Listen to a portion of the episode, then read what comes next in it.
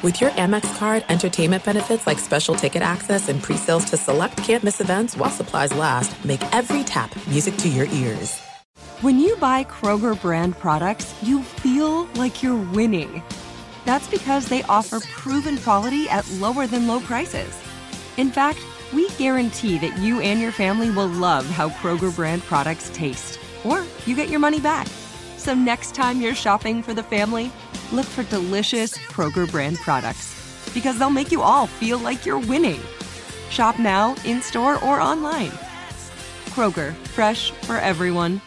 If a new house is on your wish list in the next five years, grow your savings faster and experience your dreams with an Ohio Homebuyer Plus account from Kemba Financial Credit Union. A savings account specifically designed to save for a new home where you can earn 7% APY, a $500 matching bonus, and a $1,500 mortgage closing cost credit. Learn more at Kemba.org. Offer expires March 31st, 2025. APY equals annual percentage yield. Restrictions apply. NMLS 292230. Equal housing lender. Federally insured by NCUA. The volume.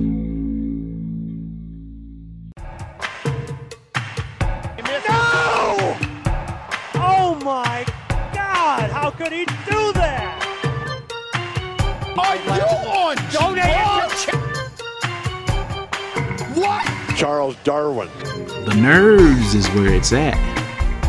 Welcome everybody back into Nerd Sesh. As always, I'm Carson Brever, and alongside me is Logan Camden, and we are back. We just won't leave you guys alone this week because with all of the great NFL stuff going on, we also have to talk NBA. So we'll start off with this, Logan, because I think we're both in agreement that the Denver Nuggets have been the clear favorites out west for a while. You took the Lakers in the preseason, but that was a long time ago now.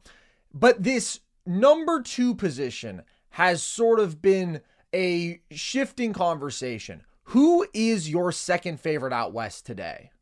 This has been kind of a fluid discussion for me as the season has gone along. And it's hard in the early goings. You know, the Lakers, I thought, would take that uh, second position for me after the in season tournament. And as we know, they've hit a skid. Uh, for a while there, I was convinced that the Suns, with the return of Bradley Beal, may be my number two out west, uh, just with their overwhelming offensive talent. The team that has slowly creeped into these discussions for me uh, as the season continues is the Minnesota Timberwolves. And it really starts with what the team can do defensively. I mean, they are stifling, they are long, they are physical, they are unrelenting. Like, the length and the size of this Minnesota Timberwolves team really is remarkable to me. And that is a distinct advantage that I think they hold over every other team out west, and why I think that yeah, they could just swarm a team in a uh, playoff series. They are number one in defensive rating right now. Uh, you got Gobert on the interior, McDaniels and Edwards as perimeter stoppers, and then KAT playing great help defense. I just think that they have the personnel to match up against my uh, theoretical teams with two superstars, the Lakers and the Nuggets, right? Both of those teams have immense size. Uh, in hypothetical matchups against them, I think the Timberwolves just match up better. And then I think they have distinct physical advantages against teams like the Warriors, the Thunder, the Clippers. Like they are just burly, they are big, and I think that really matters uh, in a playoff series. So it starts defensively there, and I really love the cohesion of this team. That's something that I, I kind of do this spiel periodically, Carson. I think we take it for granted. The Nuggets took time to build up to where they had. Obviously, they had to get healthy, they had to get all the pieces lined up. It takes a lot to win a championship. That goes without saying. Continuity is a big part of that. The Nuggets had to play together for years and to learn this style, and once they finally got it all together, it took one beautiful year where they figured it out. The Timberwolves have had that year where it was kind of ugly. It was nasty. You know, the fit didn't look perfect. And I've loved the ball movement, Carson. I think the uh, the offense just feels more flowing. The like, for example, you know, you see a pick and roll with KAT. KAT gets it in the short roll, rolls, bam, alley oop to Naz Reid. It's the team plays really well together. That is my one concern with this team, Carson, is half court offense. Uh, Anthony Edwards is going to have to go above and beyond on the playoff stage uh, to get this team through. I mean, I think a somewhere around 30 points a night, six assists, along with Mike Conley pulling his weight, KAT performing on a big stage, Rudy Gobert not being played off the floor. All of these things come into play. And so half court offense is probably my biggest concern with the T Wolves, but they have the physical advantages, they have the defensive ceiling. If Ant reaches that superstar ceiling, if Karl Anthony Towns pulls his weight, I really like the Timberwolves as my two. And that's the other thing, as I mentioned the continuity aspect. I don't think the Timberwolves necessarily have to make any more moves at the trade deadline for me to buy into them as a contender. Uh, and I will say it was really close for me with Oklahoma City because I think they are in the same boat. If Oklahoma City or Minnesota make a move to upgrade their team, uh, maybe they will definitively, you know, take that leap and be my number two concretely. But I think they're there already, where they're going to be a competitive tough out in the playoffs. But uh, that's a big component of it to me too. Is that the Lakers have to make a move, the Warriors have to make a move. Minnesota, for the most part, is set in this rotation, and that's an advantage I would give them. So it starts with the physical advantages in the defense, and there are some red flags for me with Minnesota, but they're my number two team right now, man. That defensive ceiling is something that I just think you can buy into right now and that is going to be consistent throughout the playoffs. I agree. I have Minnesota number two, and I've felt that way for a while now. I did have the Lakers as my number two team out west coming into the year. Then there was a brief moment about seven games into the year where I thought, oh my God, look at this Warriors second unit. Once Clay and Wiggins get their acts together, and when Draymond's consistently out on the floor, this team could really be something. Still waiting for that all to happen.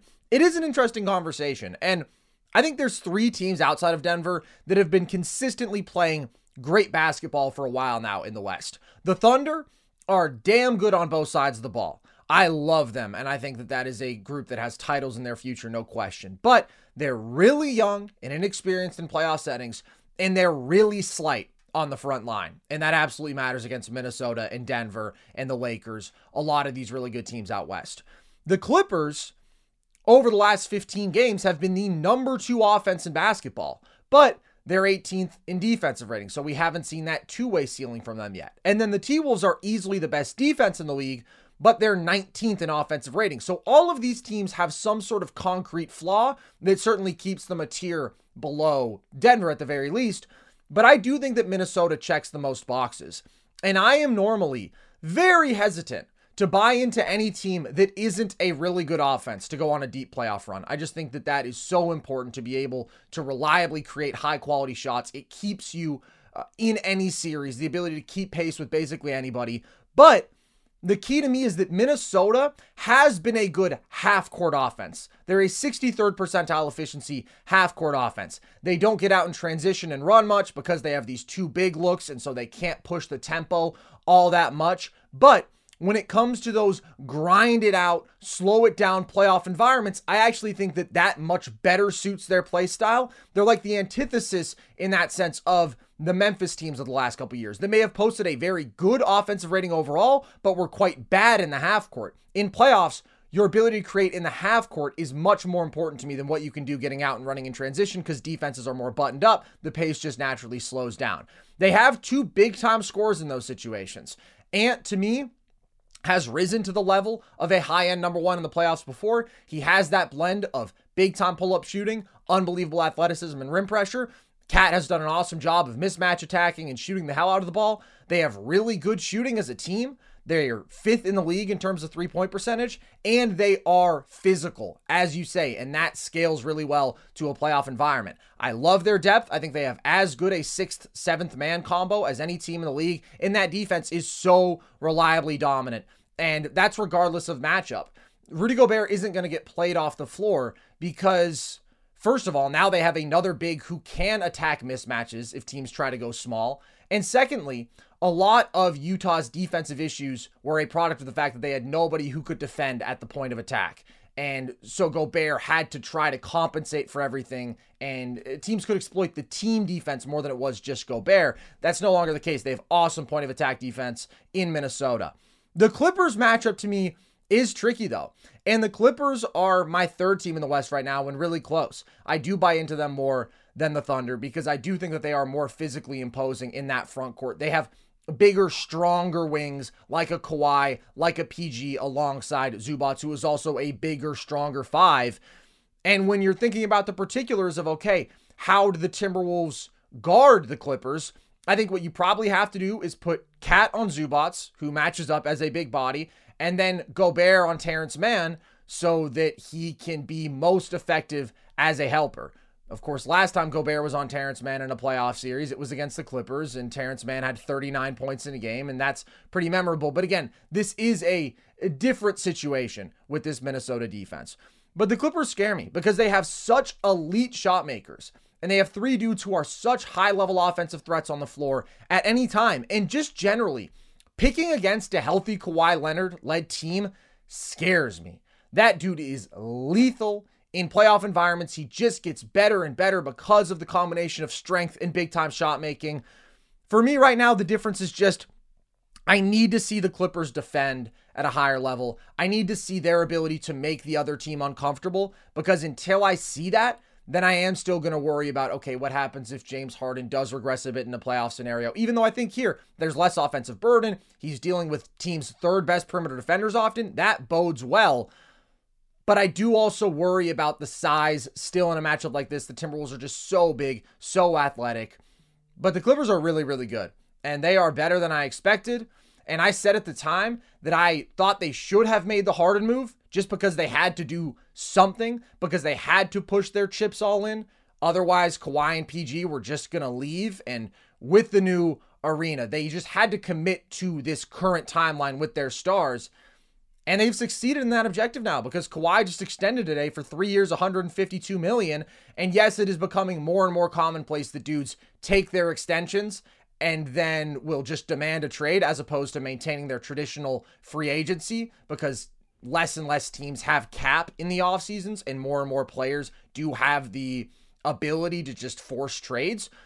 But I don't think that Kawhi would have done that unless he was really encouraged by what he's seen as of late. And I think that he should be. I think this team clearly has a higher ceiling with James Harden. And if they can stay healthy, they are really scary. I still worry about a matchup against the Nuggets because I think that team defends better. I think that team is bigger. I think that team has the best player in that series. I think that team has the more reliably unstoppable offense. But against everybody else, yeah, the Clippers are really, really scary right now.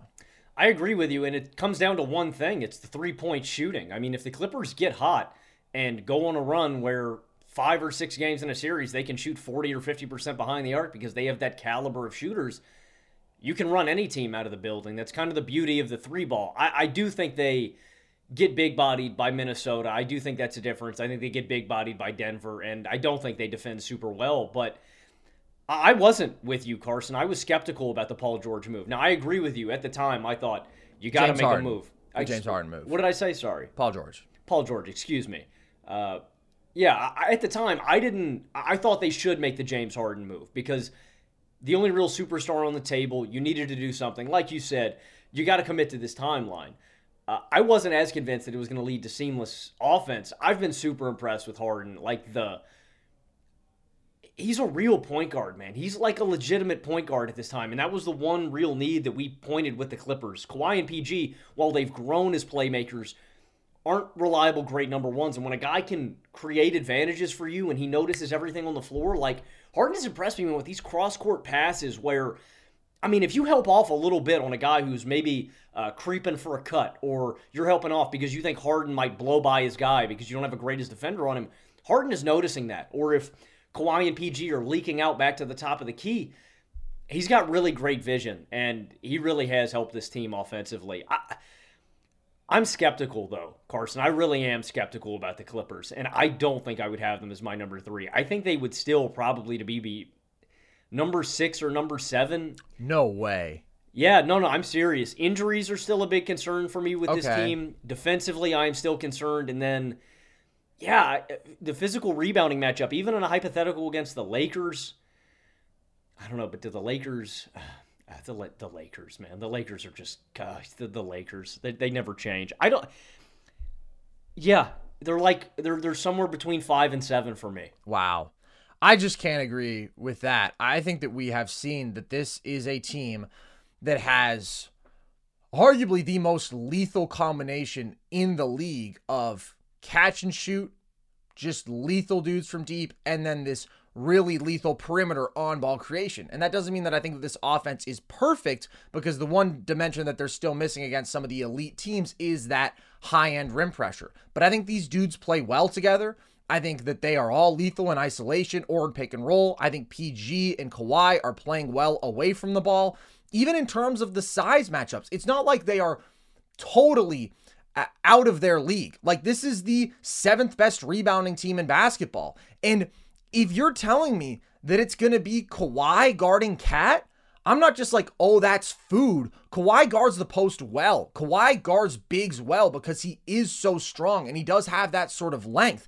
So I'm just not seeing enough red flags here. Like, even if Harden's efficiency as a scorer does take a step back and his production as a scorer does take a step back, he's your third option. And I still think he's facilitating at a high level. And Kawhi can go nuclear at a moment's notice. And I do like these role players. Like Terrence Mann needs to shoot better. If he shoots as he has this year, he's been 26% from deep. Rudy Gobert would have no trouble aggressively leaving him in the corner, being super active as a help defender and not getting punished for that. But Terrence Mann's a better shooter than that, and he will shoot better. But I think that Zubac has been awesome as that interior finisher and as a high level rim protector. Off the bench, I think that you do have some quality pieces with Norman Powell and Russ. Like, this is a different looking Clippers team. As we talked about, they can't go small in the same way they used to because now you've lost that dimension of Batum at the five. You are less athletic. Your point of attack defense in terms of guard play isn't quite as good as it used to be, but they have another high level offensive threat and Kawhi and PG are still doing what those dudes do. So the Clippers are really, really good. They're really, really good. And this offense isn't going anywhere. This is a top five offense in basketball.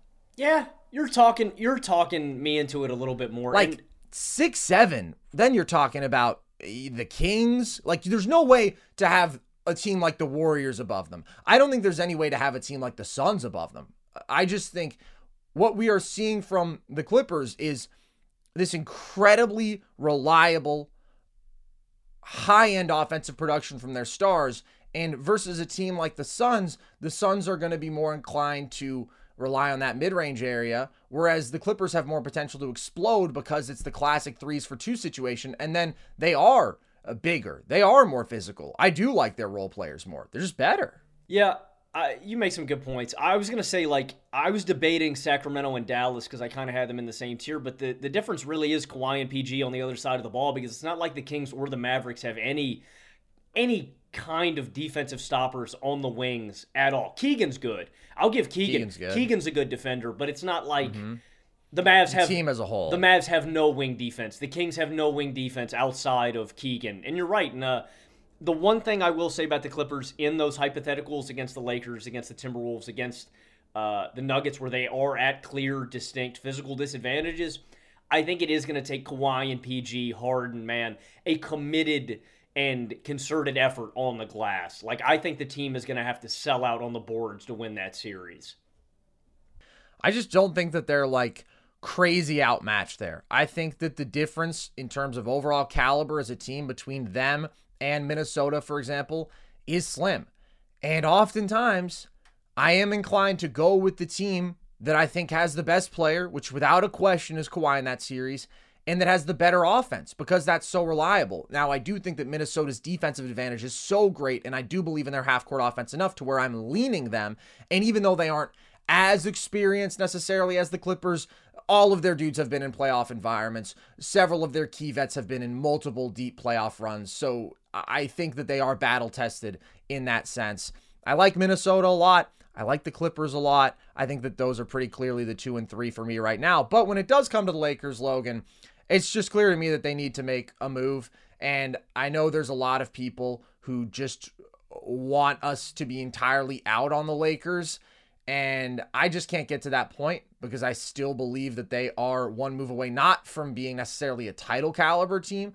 It, it would take a whole lot for me to believe, yeah, that team can beat Denver. But AD and LeBron are playing at an unbelievably high level. And when that is the case, you just need role players around them who are shooting well enough and defending at a high enough level. And I don't like this team as much as I did coming into the year, of course.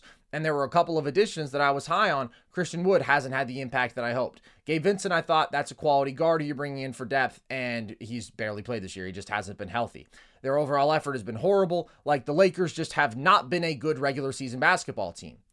but I didn't ever expect them to look their best in the regular season, and I don't think that this is a finished product. So, no, I am not out on the Lakers, but until they do make a move and show us they're a better basketball team, I can't put them uh, up against these this version of the Minnesota Timberwolves that is consistently playing great basketball. But there's Lakers stuff like Last year, the take that I got the most flack for was that after the deadline, the Lakers, who by the way I did not like at all during the regular season last year, I thought that as long as Russ was on that team, they were unserious, they were not even playoff caliber.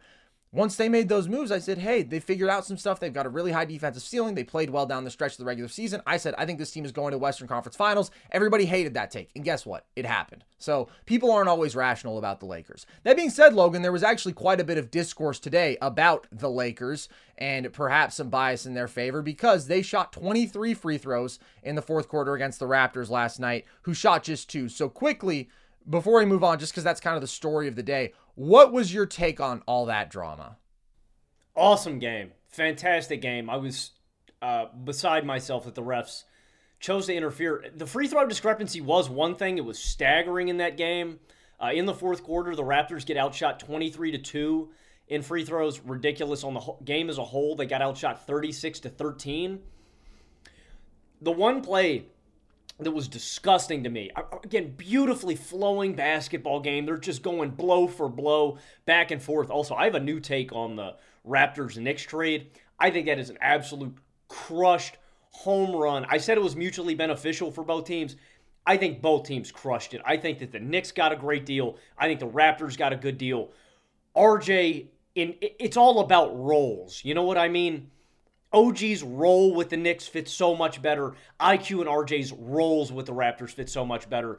Uh, I think Dennis Schroeder is really expendable, and the Raptors don't need him and shouldn't play him. Uh, but RJ and Quickley, I, I, I, love. I think they fit perfectly. RJ looks rejuvenated to be in Canada. Sorry, I had some Canada, I had some Raptors thoughts to get out here. Yeah, uh, no. And no, Quickley please. is just the man, dude. Oh, I love Immanuel Quickley. They, the Raptors, so desperately needed half court guard creation. And these guys, I just think, just fit way better uh, in Toronto. But that game specifically, uh, one of the final plays of the game, uh, I made a video a while back breaking down Scottie Barnes' amazing leap this season. Uh, he's been shooting the hell out of the basketball. And late in this basketball game, the Raptors are down three. Uh, they kick the ball to RJ. The, the Lakers are playing really good defense. It's a stagnant possession. They kick it to RJ on the wing. And Scottie is at the elbow. Uh, RJ drives past his man and his guy drops. Right there, right when AD and the point of attack defender need to figure out who's going to pick up on who, Scottie relocates from the elbow where AD is on him and gets back out to the wing. RJ takes both defenders uh, and kicks the ball right back out to Scottie. Right as he kicks it to Scottie, sets a screen to set up Scottie for the three. Scottie bangs the three, and they call a moving screen on RJ. I just thought it was a horrible call. They tie the game up. Me and my roommate are really excited. Uh, we're either going to get OT, we're going to get LeBron and AD trying to get a final bucket. The game is setting up for a classic basketball moment. These are the moments that you live for as a basketball fan. We're either going to get a the Raptors are going to steal the game, or the Lakers are going to steal the game, and they call a moving screen. Uh, Lakers get some free throws to wrap it up, like the entire fourth quarter. I sympathize with Darko, uh, the head coach for the Raptors. Like the free throw discrepancy speaks to exactly what he was talking about. But that play, that play where RJ creates that three, you just can't call that, in my opinion. And RJ is moving just a little no, bit, is no, what makes Logan, it so it, Logan, frustrating. It's a, it's, it's a, clear moving screen. I have to disagree with you here. At that point you in the cannot, game, at that point in the game, you do not get to actively take two steps into a guy's path as he's trying to recover to a shooter and initiate contact with a bump. That is like a flagrant moving screen. I think that you uh, have to call that. Why? You mean you're saying at that point in the game, does the offensive player have more right to bend the rules than the defensive player has a right to to pursue a shooter just because the Raptors tied up the game and it was an exciting moment? I don't think that you can do that. I think that that legitimately had an impact on that play, 1000%, and it was a clear moving screen. Yeah, I've never played a day of organized ball in my life, but I wouldn't call that on the pickup court, man. Well, okay. Yeah. so what, dude? You might get an elbow just, to the face and not call it in pickup. That's what I'm saying. You don't call anything in pickup, man. I just hated. Oh, RJ made such a good play, man. He took both defenders. It was soul crushing. Uh, Took both defenders by shuffling right into AD. I mean, it was uh, it was a good vision, but it was still a moving screen. It was a beautiful basketball play, and that's why I was frustrated. the The free throw discrepancy was real for the entirety of the game, the entirety of the fourth quarter. Uh, on the flip side of this, I don't want to make this all about the officiating.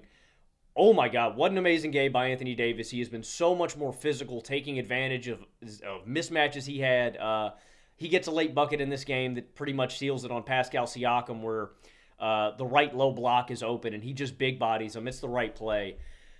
What did did you think that the Raptors were, uh, you know, unfairly uh, that they kind of had this one robbed from? I think the free throw discrepancy was big enough. I don't know. As a basketball purist, that final play frustrated me, but you're right. RJ was moving. Yeah. Uh, the free throw discrepancy was huge to me, and I think that did have an impact on the outcome of this game. I didn't think that this game was well officiated. I thought that the Raptors overall got the short end of the stick. I just don't think that that's the play to point to. I think that that was actually pretty clear. But I thought that Austin Reaves got two free throws that he did not deserve, did some classic trickeration, Harden esque, hooked Thad's arm so it looked like a reach and then just sort of flailed and goes up with a half hearted shot attempt and he got rewarded for that. I thought maybe Scottie should have gotten a call on a drive or two. I generally think, though, that outrage over free throw differentials like this can be oversimplified and can be overplayed. And guys will just look at the bottom line number and they won't think about play style. They won't think about context, right? Like the last six free throws the Lakers took were all off of intentional fouls. It was already a large discrepancy, but that certainly makes the number even a bit more exaggerated. And people will start to act like every single call was wrong, when in reality, it's just going to be a couple. It's like to me the Steve Kerr outrage with Jokic, right? There's maybe a couple of those that are ticky tack that were the wrong call. But whether Jokic was going to shoot 14 free throws or 18 like he actually did, you were still fouling him a lot. And this feels similar to me. There's a couple calls that probably go the wrong way. But I thought that the Quickley flagrant that a lot of people were upset about, that's a tough one but I'm never going to be surprised when any sort of elbow contact to a player's face is called a flagrant. Like, yes, it is a relatively natural basketball move, but ripping through high like that with your elbow at the level of the defender's face is dangerous. They are trying to legislate that stuff out of the game, out of the game, and regardless of intent, that gets called a flagrant pretty often. And then the moving screen I thought was the right call. So I just think oftentimes people will look at something like free throw differential, and when it's large, they will just say, that is the key here. That is the reason that this game went that way. And when it's as close as this one was, I totally understand that. If you are a Raptors fan, if you are Darko Rajakovic, then I would be upset too, because those things on the margins do really matter. But then people try to make it some sort of wide scale conspiracy and say this always happens with the Lakers when I think the Lakers have been a very disciplined team and they put a lot of pressure on the rim. They drive hard. I think a lot of that explains the free throw differential that they generally have. And we had to have this whole conversation last year. So, yes, there were a couple blown calls, but I think people just often take things too far when they go with the whole blame the refs approach. And the Raptors are pretty undersized, like you mentioned. I do think the Raptors win this game too if they just don't play Chris Boucher. That guy sucks, man. Hey, like Canadian that guy is legitimately bad. At, he's not good. I would not play him. Canadian. Uh, I saw him. I saw him miss a three pointer off the stanchion yesterday. A corner three, just hit it right off the side of the backboard. It was very ugly. Chill on Canadian and Pac 12 legend and G League legend Chris Boucher and Warriors legend Chris Boucher, who has hilariously been a Toronto Raptor for like six years at this point. They love that guy. Okay, so we talked about who we think is that number two out west. Out east, it has been more of a clear pack at the top, where the Celtics, the Bucks, and the Sixers, Sixers have just been totally separated from the rest of the conference in terms of record up to this point consistently. After those top three, Logan, we just have a whole pack of sardines. It's actually pretty hilarious. There is one game separating the Knicks at the four seed, then the Heat, Pacers, and Cavs, all of the same exact record, just a half game behind the Knicks, and then a half game behind them is the Magic in the eight seed. So between the four and the eight seed, it's just one game of separation. Out of that whole pack, who do you think is the next best team in the conference behind those top three? To me, it's between New York and Miami. Right now, I'm going to say the Knicks, but uh, it's really close between those two teams to me. Uh, it's really because of the move that they just made that I alluded to earlier. I just think OG Anunoby takes this team up a notch with what he can do. Uh, they are 5 0 now with OG Anunoby. And first, I, I, think he just fits culturally with how this team wants to play. I think Thibs needed another point of attack guy, a dog, uh, a mentality guy. And consistently, night to night, if it's uh, taking the opposing team's best perimeter player, if it's being a help side rim protector on the backside, uh, OG can do it all defensively. Uh, they have a defensive rating of 93 with OG Anunoby on the court. That's outrageous. Uh, this is just a five game sample size, but they're 38 points better defensively with OG on the court. Uh, and then offensively, I think he can just do more of the little things that RJ and Quickley can't, right? You think about it. RJ's not a great defender, right? He's got the tools. He's not a great defender. Quickley, uh, tries. You know, he plays hard. He's not a defensive plus. OG immediately comes in and is both of those, can take twos, threes, fours, ones, you know, wherever you need him to go. And then offensively, uh, you know, Quickley can fill it up, can get you buckets. You have a guy like Jalen Brunson. You have Donte DiVincenzo. You don't really need more ball handling. You don't need RJ, more ball handling, more self creation. You know, there's some redundancies there. So OG comes in and he can do all of the little things. He can really play a true garbage man role. And that's not to be disrespectful. You need OG, guys like OG are very valuable to winning titles. You need guys to do the little things. And OG is going to cut hard. He is going to spot up. He is going to, and this is so underrated, he's going to be in the right spot positionally, right? Like guys like OG Anunoby, Josh Hart, Donte DiVincenzo, these are guys that win you rings. I don't know if it's going to happen. I'm certainly not counting the Knicks out, though. Like, I really like New York. I think this is a home run. And I don't mean to make this guy an absolute punching bag. Really, the only thing holding back the New York Knicks right now is Julius Randle to me. If the Knicks didn't have Julius Randle, I'd be all in. Like, offensively, you have a bona fide playmaker on offense who is going to make you great. Jalen Brunson, this last week, uh, leads the Knicks to a 4 0 record. He puts up 29 and 9 a night. And they just have complementary pieces that fit perfectly. I think this is a team that's going to play hard, that is going to play physical, that is going to kill you on the glass. Uh, and they have a guy on offense that is going to generate good offense for his teammates consistently in Jalen Brunson. Uh, he may not be a 1A, but he can damn sure lead out a great offense. He just he gets the ball into the paint. He's dynamic. Uh, Brunson's the man. The reason I say that it's close for me between the Miami Heat is the Jimmy Butler and Bam Adebayo effect and the fact that I think Erik Spoelstra in any given playoff series – can schematically swing a series. Right now, I'm going to say the Knicks because I think they're more physical, but I like the Heat too. The Knicks, to me, definitely have a higher ceiling. And I agree with you. It's either New York or Miami. When we're talking about the other teams in this range, the Magic just aren't at the level offensively yet to where I can respect them in this tier. They're 22nd in offensive rating, 27th in three point percentage, 27th percentile half court offense. The Pacers, as we all know, are not fun to date because they can't guard anybody. 26th in defensive rating. You cannot be so deeply flawed on one side of the ball to be at this level for me. And then the Cavs, yes, they've been dealing with a lot of injuries this year, but I just think they are still so lacking in quality wings.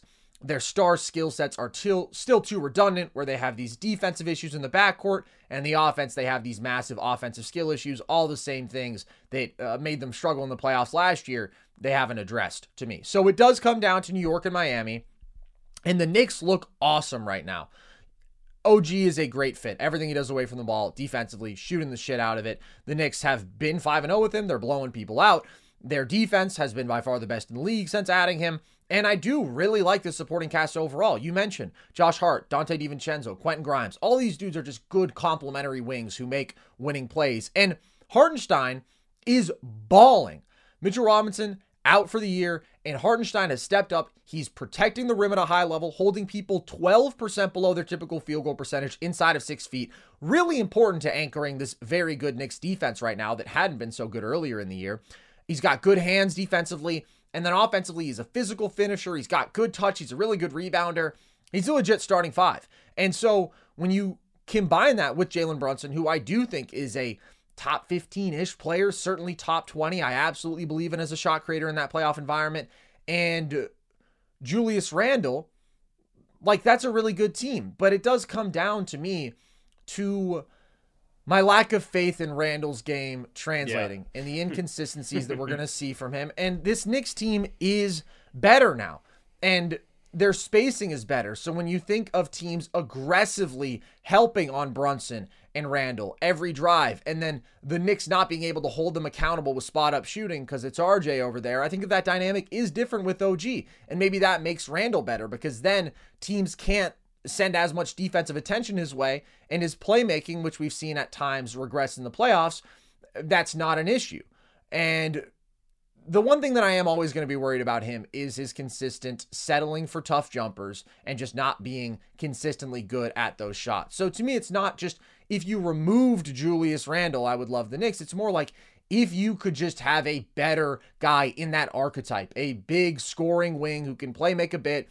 Like Julius Randle's volume is there. He's what you need over the course of a regular season.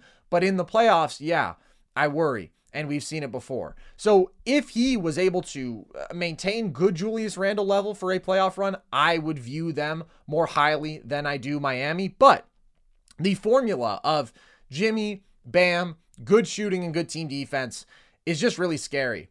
And they are clearly on paper a better team than last year in every way. Jaime Jaquez is, I would say, the best role playing wing they've had. The guy is an extremely versatile scorer, really can do it from all over the floor, can do it as a ball handler, can do it out of the post, has been a solid spot up shooter, a good instinctual cutter. Like the guy is just really, really good and ready to contribute now. He's a versatile defender, a solid playmaker. Duncan Robinson, who we saw have his resurgence in the playoffs last year, is putting the ball on the floor and playmaking way more than ever before, and he's shooting at that classic 42% from deep clip. Caleb Martin and Josh Richardson, really quality supporting wings. So it's a clearly more talented roster. Like, forget losing Gabe Vincent and Max Strus. They have replaced those dudes with, I would say, better wing play overall.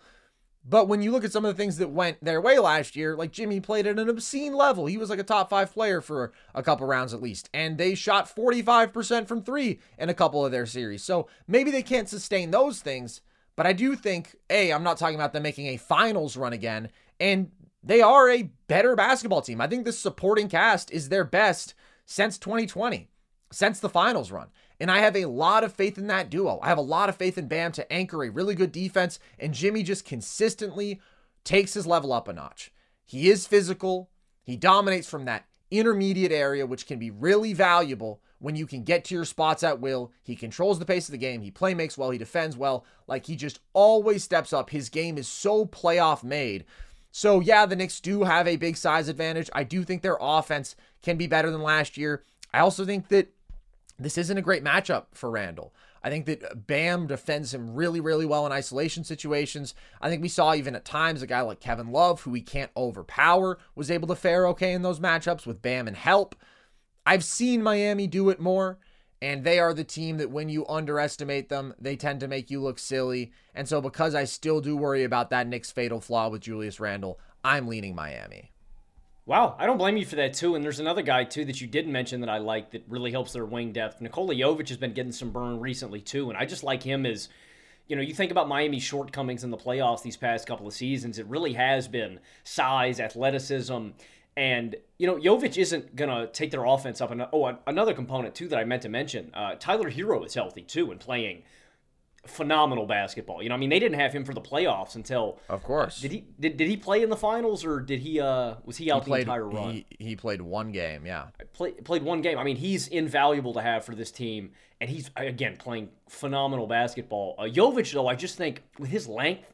Uh, in a hypothetical series against the Knicks, he could be really valuable too, crashing the glass, hitting open shots, and just in terms of versatility, right? You have Duncan Robinson, who, if you want to attack a matchup, if the Knicks are going a zone or something like that, uh, and you want a guy who can hit, you know, open threes, put him out there. If you need more size and defense and other things, put Jovic out there. I think he can be valuable, even though how young he is.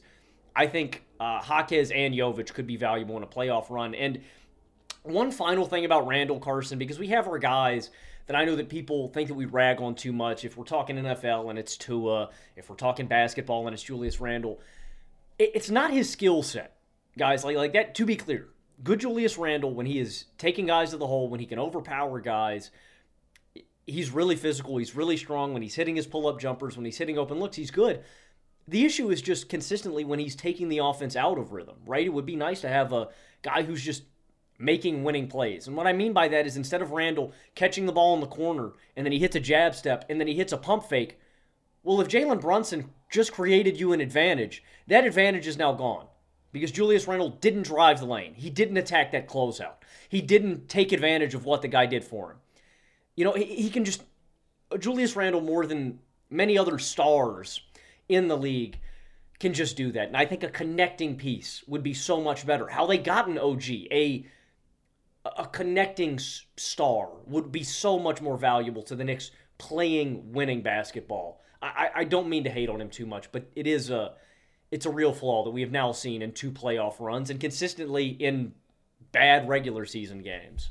Totally like there's no denying the guy's ceiling, right? He's scored 35 points in three of his last five games. He had one absolute dud in there when he was one of 11. That's kind of the Julius Randle experience.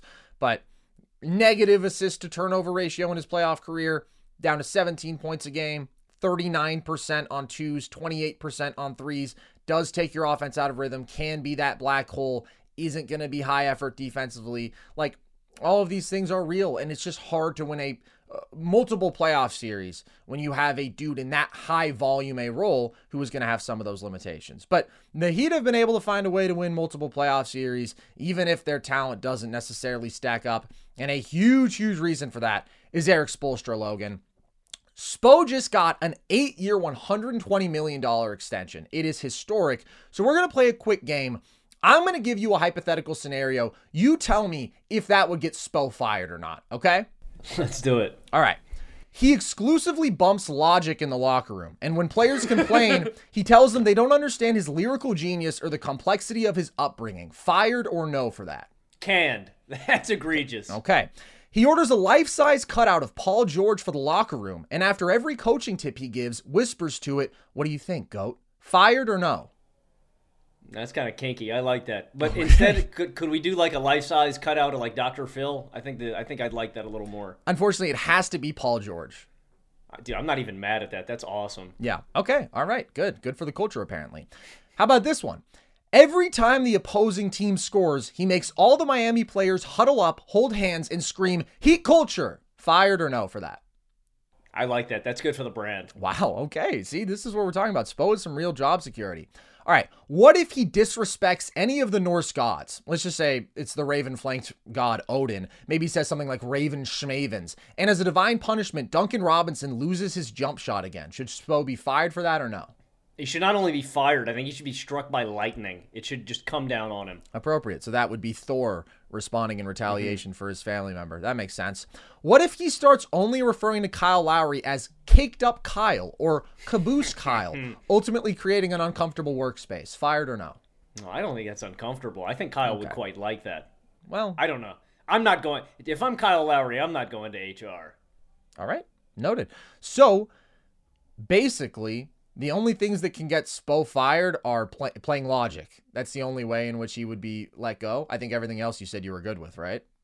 If he plays my glorious biracial king, yeah. Yeah, okay. So he can't. Oh, no, actually, also if he disrespects one of the Norse gods. All mm-hmm. right, All right, that's good to know. So, Pat Riley, um, keep that in mind. DraftKings Sportsbook, an official sports betting partner of the NFL, is bringing you an offer that'll help make the playoffs electrifying. New customers can bet 5 bucks on any game and get 200 instantly in bonus bets. Download the DraftKings Sportsbook app now and use code NERDS. New customers can bet just 5 bucks to get 200 instantly in bonus bets only on DraftKings Sportsbook with code NERDS. The crown is yours.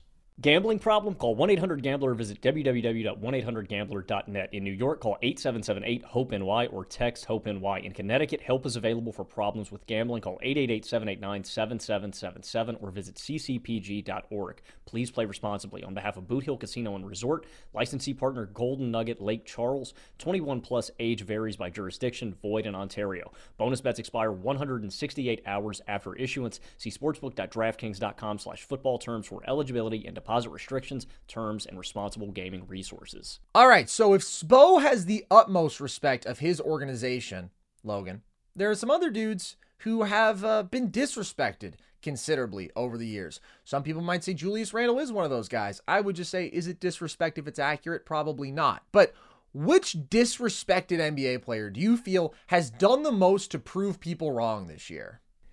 I got a couple candidates. I'm going to start with a guy that I spoke about earlier, uh, and that is Jalen Brunson. Mm. Uh, we had a little bit of this discussion back when Becky Hammon made her comments about uh, Jalen Brunson, and then all the uh, misogynistic douches on the internet, mm. you know, hmm. came back after her. She made a valid point about Brunson and the fact that he is not in that traditional mold uh, as a number one. You know, we went through the guys. Normally, you have to have a top five player on the planet to win a title. That's normally a a component of it. But I mean, you think about where Brunson was a couple of years back, and I don't think people appreciated him enough. You know, mm-hmm. us of course at Nerd Sesh, we've been Jalen Brunson fans since early Brunson in the league. Uh, a little bit of a do-it-all kind of guy. Uh, just made winning plays. Still, even after a Western Conference Finals run that was propelled heavily by Brunson. Again, Luka Doncic misses major time in that playoff run, and Brunson is putting up 25, 30 pieces just going to work and he kind of showing you these flashes of what he what he can do. And now that he's in this big time role, I just think that people need to wake up and recognize and appreciate how valuable the way that Jalen Brunson plays is. Uh, and what I mean by that is it's not it's really atypical style of how he plays basketball. It's really methodical. Uh, and it's not, you know, you think about modern basketball and you probably think about Trae Young and heavy pick and roll mm-hmm. These high volume guys who shoot a lot of three pointers, and uh, that's really the base of their game. I mean, Brunson is just kind of a throwback in the way that he can go on the low block and back guys down with his uh, with his strength. Um, mm. I how you were going to say caboose. Uh, that too. Yeah. He's a, he's pretty thick. Uh, mm-hmm. Uh, that's a component of it. Like he's a strong guy. Brunson is good out of pick and roll. He is good in isolation. It's just he's not insanely athletic. He's not insanely quick. It's a really, I think it's an elegant way of, of how he plays the game. It's just really unique and there's not really another high level offensive freighter. Again, good Julius Randle on good Julius Randle nights can do it.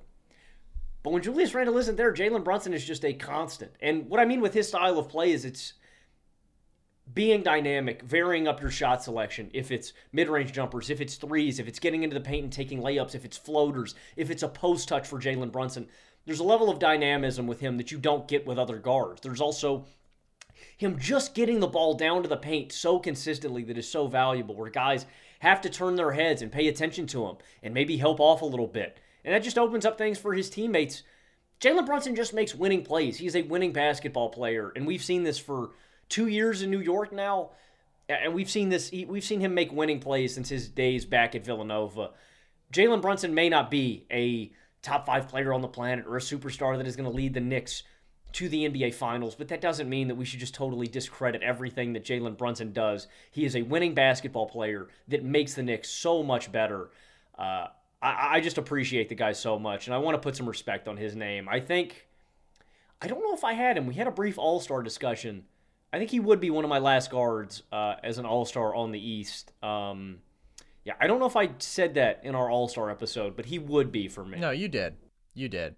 Because we were talking about if there was a spot for Derrick White, and he was one of the six yeah. guards who had to be there.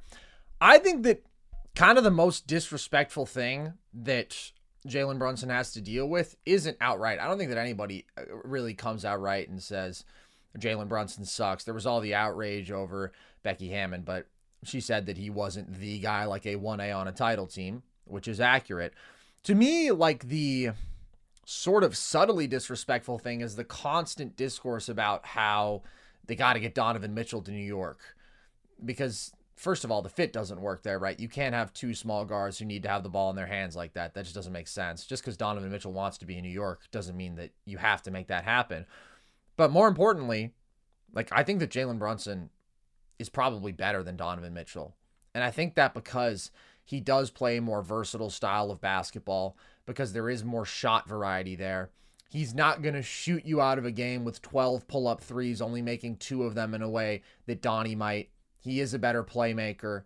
Like Mitchell has a really high ceiling when he is just raining threes and he can get to the rim a little bit more because he's more athletic, but it's not like Donnie's like consistently pressuring the rim at a high level. I just think Brunson plays a more mature complete brand of basketball offensively, and that's why he had such an unbelievable playoff run last year. And Mitchell has had great playoff runs in the past too, but I am higher on Brunson right now. So you don't need to get Donovan Mitchell, okay? He's not the guy. He's not the guy for you any more than Jalen Brunson would be. That's a good choice. I have some honorable mentions. I think SGA has just proven that the skeptics of his, the people who called him foul merchants and said that he was putting up empty stats or whatever, were absolute fools. He's the man. He he's clearly a top 10 player, even higher than that. Chet, I think also when we're talking about Thunder guys, there were so many people who just hit the default. He's too skinny. He's going to get hurt. He's going to get pushed around. And turns out Chet is one of the best rookies this century and is absolutely going to be a superstar in this league for a long time. And then I have KAT because I've always been a KAT believer. But even this year, I was like, this specific fit early on, given that last year was ugly, I was like, they might need to trade him. It might not work, him and Gobert. And I think that he has done a great job of embracing what he can do to impact the game defensively as a second interior guy. Offensively, I mean, he's damn near having a 50 40 90 season. He's 0.05% from the line away from being there. I think he's been efficient. He's been a mismatch attacker, and he's just really contributing to a great basketball team right now. And I think a lot of people, you know, if it's because of how he changes his voice or because he hasn't been at his best in the limited playoff sample that we've seen from him, but people talk about him like he is a Julius Randle sort of drop off, like he's uh, terrified of the moment. I mean, KAT just gets slandered, bro. People just don't like KAT, but he's playing really well right now, and I'm excited because of that. But I actually think my choice here is going to be Kristaps Porzingis because that is a guy who had developed a reputation as soft and brittle and past his prime. And basically, people were just over him and they had sort of sold all their stock. And I want to be clear a couple years back, I was frustrated by KP. I thought that he was far too reliant on just taking turnaround jumper after turnaround jumper, never imposed himself physically, really, wasn't embracing the end of the defensive floor to the utmost potential that he had there. But last year, I was like, okay, this dude is playing his best basketball ever. And that really convinced me that he had changed. And a lot of people ignored that season because it came in Washington. But it was real. And now you see him in a winning situation where he's not trying to be the first option offensively or a second option, but he can do all of these complementary things. And he's playing at an all star level. He's averaging 20 points per game on 66% true shooting. He is the most efficient scorer in the league at that volume. And he is doing that, Logan, during like the worst shooting year of his career. He's 32% from deep. But He's getting to the rim more than ever. His free throw rate is much higher than ever. He is being used more as a roller, and he's crushing it there as a finisher, being assertive in the paint. He is scoring with 96th percentile post up efficiency, just a nightmarish mismatch attacker. And then defensively, holding people 14% below their typical field goal percentage at the rim, defending at a really high level on one of the league's elite defenses. So, we're giving all the love in the world to Derrick White, and deservedly so. He is playing arguably at an all star level. We talked about are there enough spots, but he is having an unbelievable impact on winning. But so is KP. And KP is a guy who, yeah, had this profile, was nationally known as a star when he was in New York, and then was maligned, maligned, criticized, negative, basically just bad coverage of him for years. And now he is killing it in a contending situation, and I'm happy to see it, and he deserves a lot of credit for that. And Porzingis said too that you know it was a mentality change for him too when he came over to Boston. That you know I think it took him being removed from that situation in Dallas, and that's another thing too, man. Is I don't know if I wish he had committed more to playing hard in Dallas. Uh, but you know he never had the ball in his hands. It was tough for him to kind of grow his game when Luka's taken so many possessions. But uh, Kristaps really hinted at that. He said that it was a commitment to making winning plays, to playing mm-hmm. a role. And he really has been effective. I think that's a phenomenal choice, Carson, because I was in the same boat. I didn't know if it would translate, and we can kind of take these when these players go these places for granted. You know what I mean? And they really can play. Uh, they really still can play winning ball. This is. Oh yeah. Do you think this is the best year of Kristaps' career, or do you think it was last year in Washington? Wow. I think it's this year because of the context, because it just matters more. Like, yeah, he was defending really well, last year in Washington, and he was still scoring really efficiently, and he was great on post ups and all that, but he was doing it for just a shitty team. And now he's just gone a little bit from that number one option offensively mindset to embrace even more doing the complementary things, doing the little things, prioritizing efficiency, and the results have been fantastic. Like, I don't know if he can be an all star this year because uh, both conferences are just so stacked, and because he has still missed a decent amount of games due to injury, like to the extent where it could at least be a tiebreaker versus an equally good player. But he is playing at an all star level. Like this is one of the certainly 40 dudes you want on your team most. And before the year, mm, I can't remember if it was the Ringer or ESPN or both. Somebody had Josh Giddey above him. And I remember like a week into the season being like, hey guys, who the hell had Josh Giddey over Kristaps Porzingis? Because you guys need to chill the hell out. Chill on my boy. All right, Logan. Well, we talk about KP having some of his injury struggles and having to overcome that really unfortunately for Ja Morant and the Memphis Grizzlies, he is out for the year with a shoulder injury. Just nine games this season is all we got to see from him after, of course, the suspension and now this. Really unfortunate year for Memphis overall. Just kind of feels like a missed opportunity. Which team in the NBA do you think is in the worst spot right now? Uh, I think the team in the worst spot uh, is probably the Washington Wizards. I mean, mm-hmm. I, I, know that feels like probably low hanging fruit. Um, it's because it is. I mean, and I just think the the Wizards organizationally are just lost. And what's sad about the Washington Wizards is they've been lost for yes, I don't know, thirteen years. Oh, uh, I think we can go a lot higher than that. I think we can go to about uh, 40, 43 years. Yeah, yeah. they've been lost. It's about right. Uh, they were good in the 70s, and that was it. That was it. Uh, Batman, we got to go back to being the Washington Bullets. Oh, yeah. Uh, I mean, their best time as the Wizards was, I guess, like Beal and Wall 2015, and then yeah. the brief year with Antawn and Caron and No Chill Gill, like 2007. I mean, they were good, I guess for like a few years in the mid 2000s, but when I say good, I mean like first round exit good, you know? Yeah. And, uh, you know, Gilbert Arenas brings his gun to the locker room. They draft John Wall with the number one pick, and here we are. Uh, yeah, I, I think that it starts with the trades, the fact that they turned Chris Paul, they turned Bradley Beal into Chris Paul, and then they turned Chris Paul into Jordan Poole. Uh, I don't think they got a ton of great value back for Kristaps Porzingis. I think they have blown both of their draft picks from the last two seasons effectively, and they may pan out. Who knows? Johnny Davis probably won't. I really like Johnny Davis. I called him Diet Devin Booker. That was a freezing cold take. Uh, I like Coulibaly. I think he's a role player, probably at his max on a winning team. His offensive bag isn't that deep. He's really athletic. He'll be a good defender you know, he's not like a number one, I feel, offensively. And there's just no direction and there's no guy to point to where you're like, this is our guy. Your two best players are Kyle Kuzma and God, man, that is it. so funny to say. Jordan Poole, no. your two best players. No. Daniel Put Gafford. Some respect on Corey Kispert. Would you rather have Corey Kispert or Jordan Poole? Would you rather have Deni Avdija or Jordan Poole? What's the context? Who do you want on your team? What oh. does my team look like? Average NBA team. I'm dead serious. I would rather have both Deni Avdija. I wouldn't think about it. Deni has been playing better offensively this year. He's been shooting a bit better. He's a plus defender. He's a good playmaker. Kispert is an elite shooter. He can put the ball on the floor. I don't like. I don't like a little bit. At I least. don't like Jordan.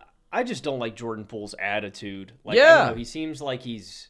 I don't need Jordan Poole in my I life. Know. I don't need him at all. Like too good for I, I, the thing that scarred me. Well, I've seen it countless times with Golden State where it, there will be an advantage. Jordan Poole wastes it. The one play that got me with Washington was that one that was circulating on social media. There's so many gaps of him this year, but the one where he is visibly frustrated in the huddle, not listening to the play that's the guy that Washington said was their guy. Uh, there always seems to be dysfunction with Washington sports teams. Uh, the the at least the Commanders had an excuse because Dan Snyder was the dumbest and worst owner in sports for over 20 years. The Wizards don't really have that uh, excuse. The Wizards have just been toiling away uh, for years now. Yeah, for me, it's it's not even close. Like like you look at the other teams, the Grizzlies, great culture. Taylor Jenkins is always going to get the most out of these guys, and I think there's a little bit of a silver lining for Memphis. So many of these other guys to be able to grow their game a little bit. You're going to be able to evaluate some of the younger talent and really see what you've got in some of these guys because they have young talent. The Wizards don't even really have that. Like at least this is an evaluation season for Memphis. And again, Taylor Jenkins is going to get this group to play hard and win games. They just have a great culture. The Hornets, who you might point to, well, they've got Brandon Miller and they've got uh, LaMelo Ball. They have building blocks. The Detroit Pistons have Cade Cunningham. They have a building block. Uh, the Spurs have Victor Wembanyama. They have a building block. You know what I mean? All of these other teams have something. The Trailblazers have Scoot Henderson, Shaedon Sharpe. They have building blocks. The Washington Wizards have nothing. Yeah. Yeah. I thought where you were maybe going to go with Memphis is that they're actually going to have a high draft pick for once. That too. Yeah, because that's kind of been their curse. It's a classic thing that can happen when you get a really talented young player and they had such a good culture and they were well coached. They just immediately were competitive once Ja got there. And so obviously they had had Triple J the year before, but they didn't have that next chance to really draft highly. And then this year, uh, they're going to be picking pretty high because they're just not so good without Ja. The offense is a disaster. They did. They did kind of dog uh, the Mavs last yeah, they night, did. though. They did. They sure did. But uh, that can happen, man, on any night in the NBA. That's the other thing. Like January NBA, some wild shit's gonna start happening. Okay, wild stuff is gonna happen. Be prepared. Don't overreact to one game. This I mean, stuff and Kyrie. Yeah, Luka and Kyrie just didn't shoot well. You know. Yeah, weird stuff happens in, in single games in January. I do wonder if they're cursed.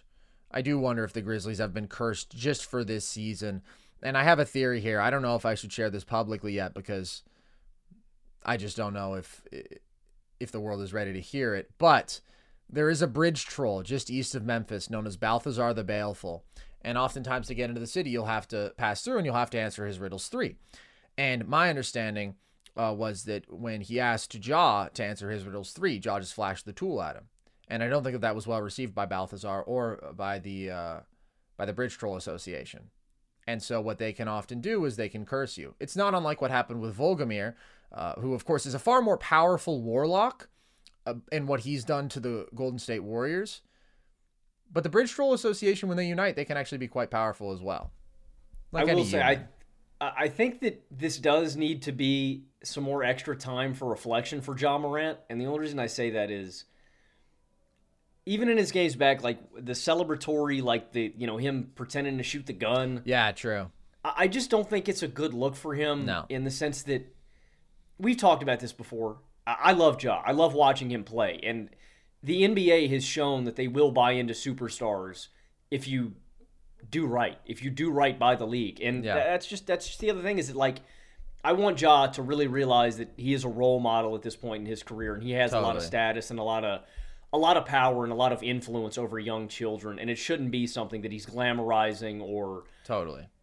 making seem cool. It's not cool, Ja. What is cool is that you have worked really hard and that you have gotten to this point. You weren't gifted with these traits athletically. You had to work with them. We've seen the videos, the plyometrics, you doing this every single day after school. You were a zero star.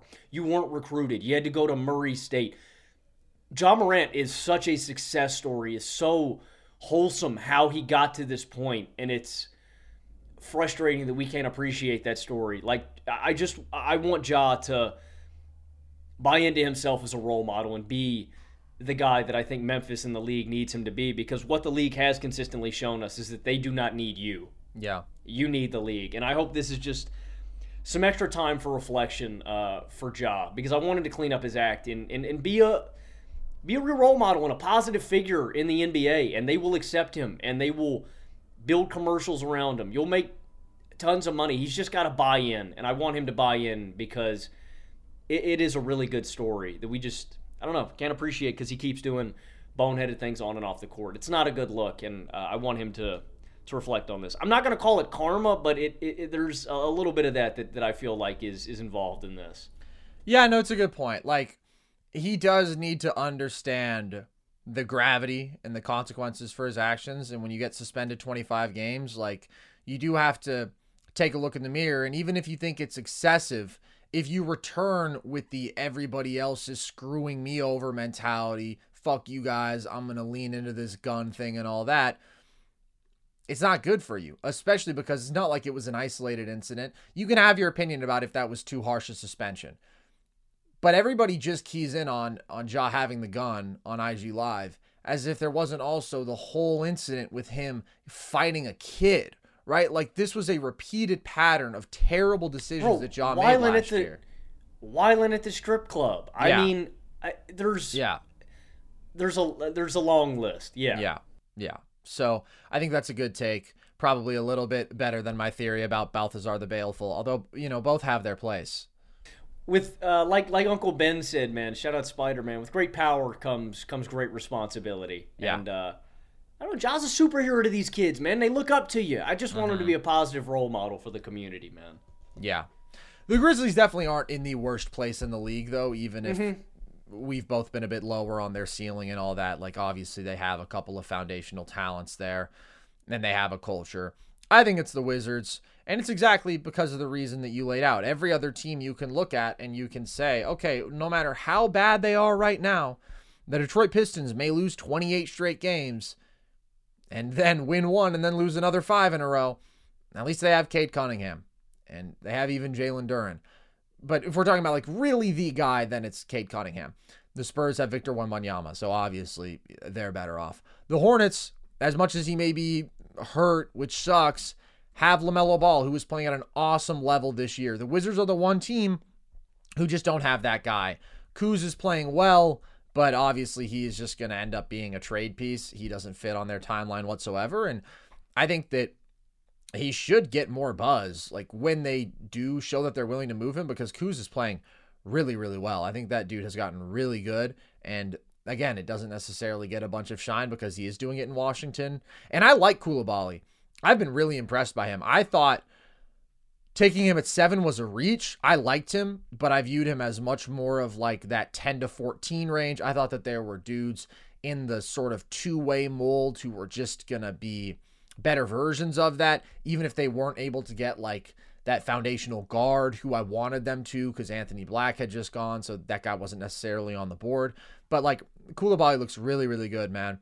He has these great athletic tools, crazy length, can be an awesome, awesome defender. But also his shot last year was a question. He shot better as the year went along, but he's been shooting really well and he's looked smooth. He's looked comfortable handling. He's changing gears nicely as a driver. Like that dude has really got something to him. When you consider how raw he was as a prospect and then he's just turned 19 and he does have these physical tools, like I've been encouraged. I don't I don't think that he's the guy, but I think that he is better than I anticipated. And I do like that as a pick for them. But yeah, they have to get that cornerstone for me to uh, put them above any of these other teams.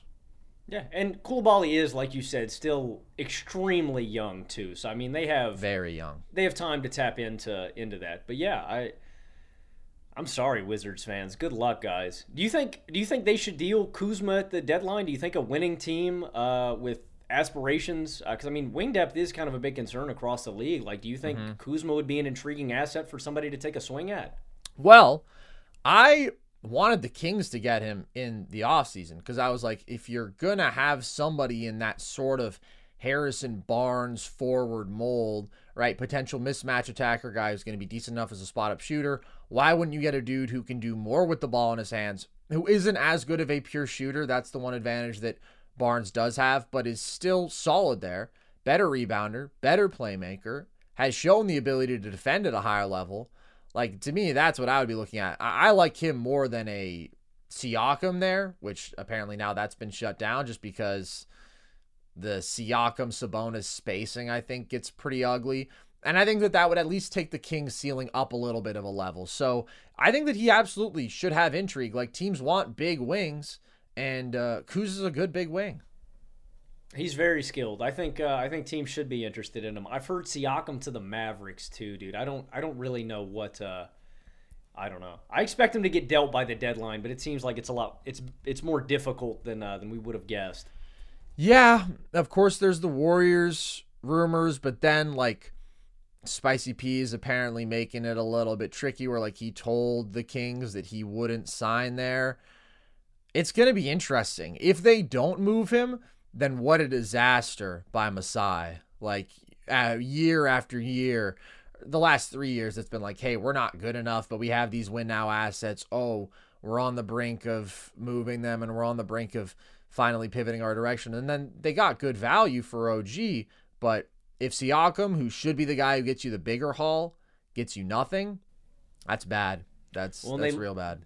They lose Freddie buckets, you know, basically for nothing too. I mean, I think that yeah, if they if they can crush the Siakam trade, the Raptors can really set themselves up well for success. Because I like the young core that they're putting together now with IQ, with RJ, with Scottie. I think all of these guys work well together.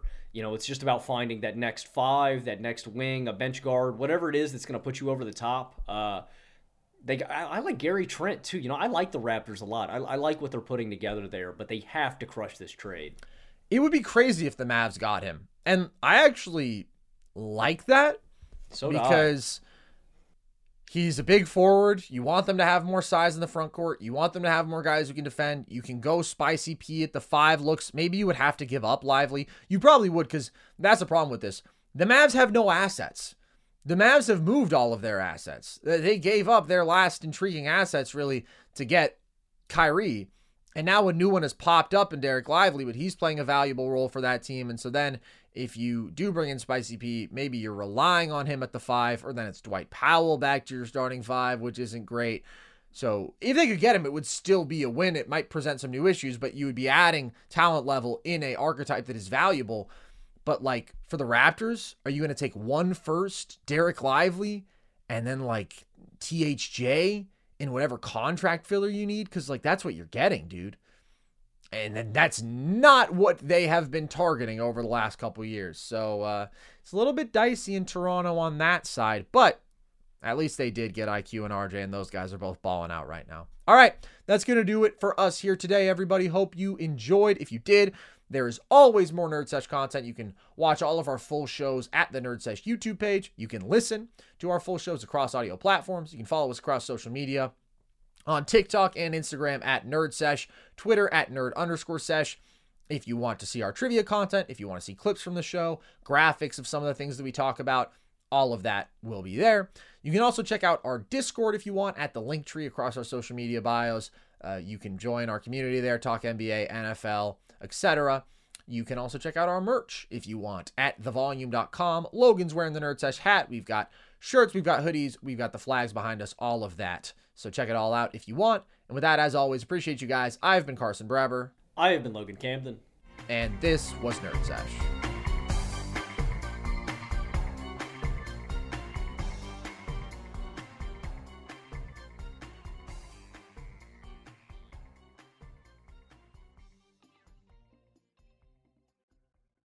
A new house is on your wish list in the next five years, grow your savings faster and experience your dreams with an Ohio Homebuyer Plus account from Kemba Financial Credit Union. A savings account specifically designed to save for a new home where you can earn 7% APY, a $500 matching bonus, and a $1,500 mortgage closing cost credit. Learn more at Kemba.org. Offer expires March 31st, 2025. APY equals annual percentage yield. Restrictions apply. NMLS 292230. Equal housing lender. Federally insured by NCUA.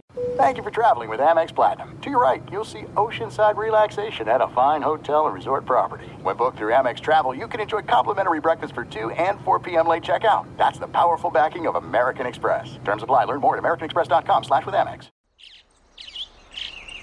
Getting ready to take on spring? Make your first move with the reliable performance and power of STIHL battery tools. From hedge trimmers and mowers to string trimmers and more, Right now, you can save $50 on select battery tool sets. Real STIHL.